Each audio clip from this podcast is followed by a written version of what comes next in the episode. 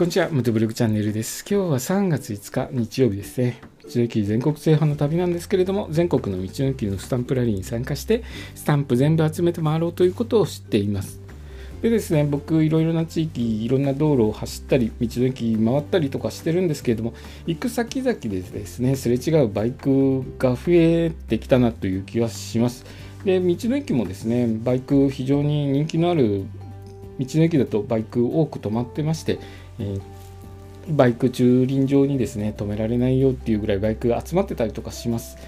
バイク人気があるんだなという気がしてたんですけれども実際にですね国内メーカーの業績が好調なようで、えー、4メーカーですね国内の4メーカーホンダヤマハスズキ川崎、えー、どのメーカーも増収だそうですホンダは37.5%の増収ヤマハは24.5%スズキは18.7%川崎は33.7%の増収だそうです、まあ、どのメーカーもですねえそれぞれ増収で好調のようです。え増収の理由としてはですね東南アジアをはじめとした主要市場での販売台数増加ということだそうですね、えー、その他にもですねコロナ対策の方針転換ということでそれぞれ各国ですねコロナ今まではできるだけ外出しないでとか人に接触しないでということだったんですけれどもぼちぼちですね、まあ、うまく付き合っていきましょうということで少しずつあの対応が変わってきましたのでそんな感じでですねレジャーに目が行くようになってきたのかなという気がします。国内もぼちぼちとマスクを各自の判断でつけたり外したりしましょうということになってきます、えー、今年の春ですね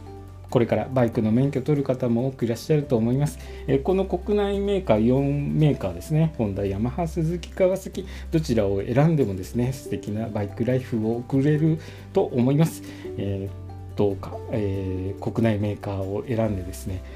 楽しいバイクライフ送られてください、えー、今日はですね3月5日日曜日ですね。明日から月曜日なんですけれども先週ですね都立高校は卒業式迎えられたそうですね。ぼちぼち卒業式シーズンです、えー、卒業してですね